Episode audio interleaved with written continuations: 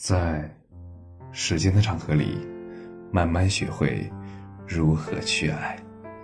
大家晚上好，我是深夜治愈师则是每晚一文伴你入眠。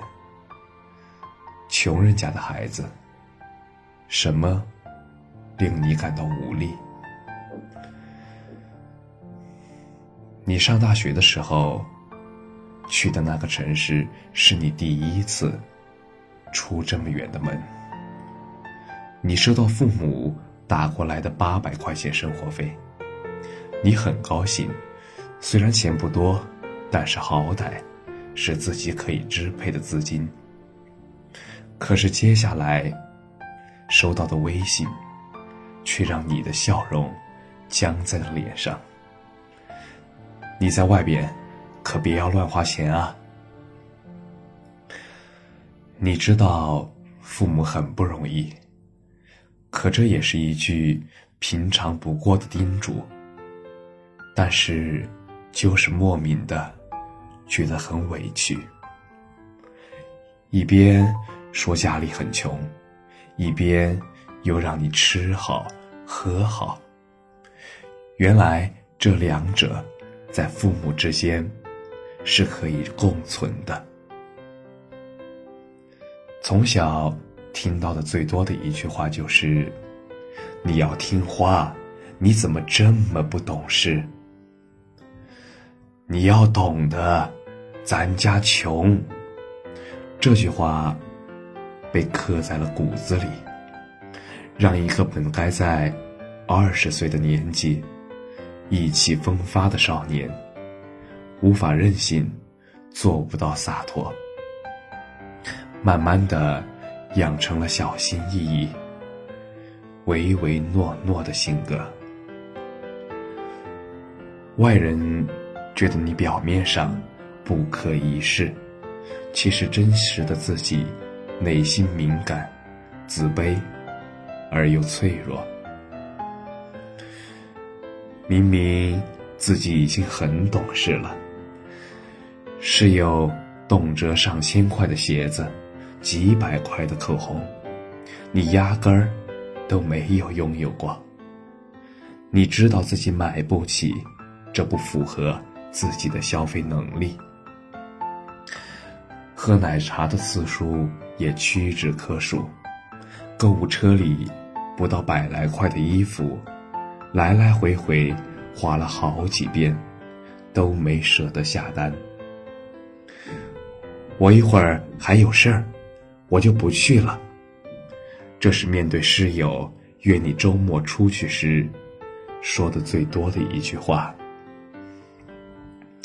慢慢的，你在稍微贵一点的东西时，第一感觉不是快乐，而是恐惧，觉得自己配不上，扭扭捏捏，畏手畏脚。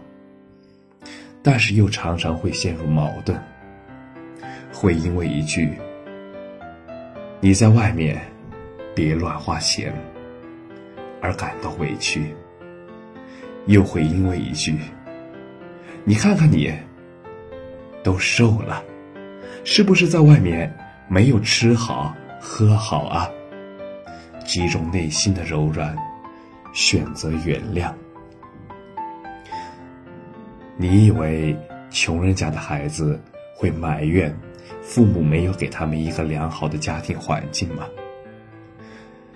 你错了，他们会很愧疚，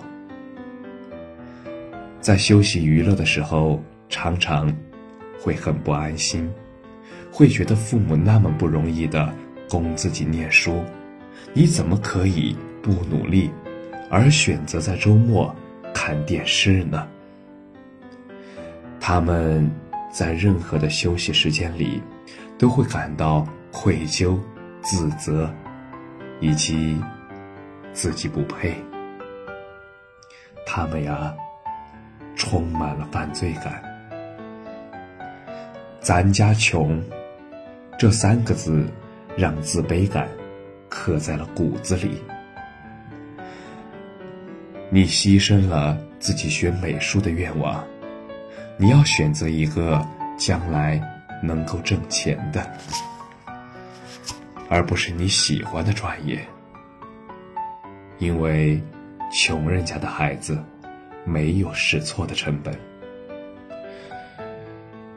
以前总想着去北上广这样的大城市奋斗，豪情壮志，充满了野心，告诉自己。我可不要成为那种一眼就看见一生就可以发现的人。后来呀，觉得原来普普通通的一生都需要我拼尽全力。原来一个普通的大学、普通的工作、普通的生活都需要。不普通的努力，我要的，一眼看见一生的生活，不是平庸，而是生活环境和物质基础带来的稳定和安全感。还没有机会跨过山和大爱，就已经明白了。平凡，才是唯一的答案。我们不会去怪父母，因为他们真的真的已经给了我们自己能够给的最好的水平了。有时候呢，会责怪自己，家里把你养大这么的不容易，虽说给不了你最好的。但是从小也没有亏待你，自己怎么就这么不争气？要是能再优秀一点，就能够撑起这个家了，就能够改变现在的生活了。好唱，假如我年少有为。不自卑，才会懂得什么是珍贵。是啊，我多么希望自己能够年少有为，不自卑呀！我陷入了一个责怪父母、谅解父母、埋怨自己的怪圈。穷人家的孩子。深感无力的时候，太多太多了。穷延伸出来的问题也太多太多了。家里经常因为钱吵架，指望着孩子能够望子成龙，给孩子的压力太大了。抱怨、责备。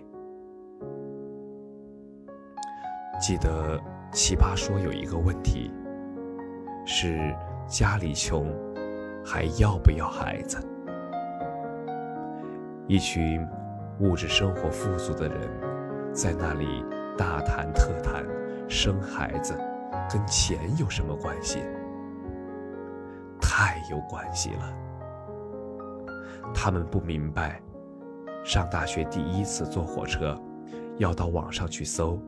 第一次坐火车，需要注意什么？他们不明白，喜欢舞蹈，但是因为懂事，也不敢跟父母说，花钱去学。最后艺术节的时候，父母还要问：“你怎么也不上去表演一个？人家的孩子怎么都那么多才艺呢？”他们不明白。父母为什么整天唠叨着：“闺女，你可要好好学习，将来找个好人家，可不要像妈妈一样受这样的苦。”他们也不明白，父母的时间都在庄稼地和钢筋混凝土上，是一种什么样的感受？一下班。骨头架子都要散了，只想要休息，哪里来的时间陪伴孩子、爱孩子呢？连孩子的温饱、上学的学费都不能够勉勉强强的凑齐的时候，父母拿什么来开阔孩子的眼界，保证他精神上的富足呢？更何况，坐飞机、旅游、出国，这些想都不要想的事情。这些不过是几十年里一些普通的、不能再普通的记忆片段罢了。他在遥远的时光里看似模糊，却又深深的在心里烙下了刻印。感受最深的就是，如果将来我准备要孩子，我一定不要他像我一样。我一定要他自信、大胆、从容，不逢迎，不谄媚，不因为别人轻易的一句话就怀疑自己、否定自己。我一定要让他有能力选择自己喜欢的事情。如果我有一个男孩，我会教他责任和担当，教他尊重女孩子，不要拿身高体重、外貌来开别人的玩笑，有一颗包容的心，最好有喜欢的运动，积极、阳光。如果我有一个女孩，我会让她知道什么才是一个。真正爱她的人，不要让她因为一句情话、一朵玫瑰花，就倒在了渣男的手里。其实，无论是男孩还是女孩，我都会让他们在一个温暖幸福的家庭里健康成长着，让他们学会。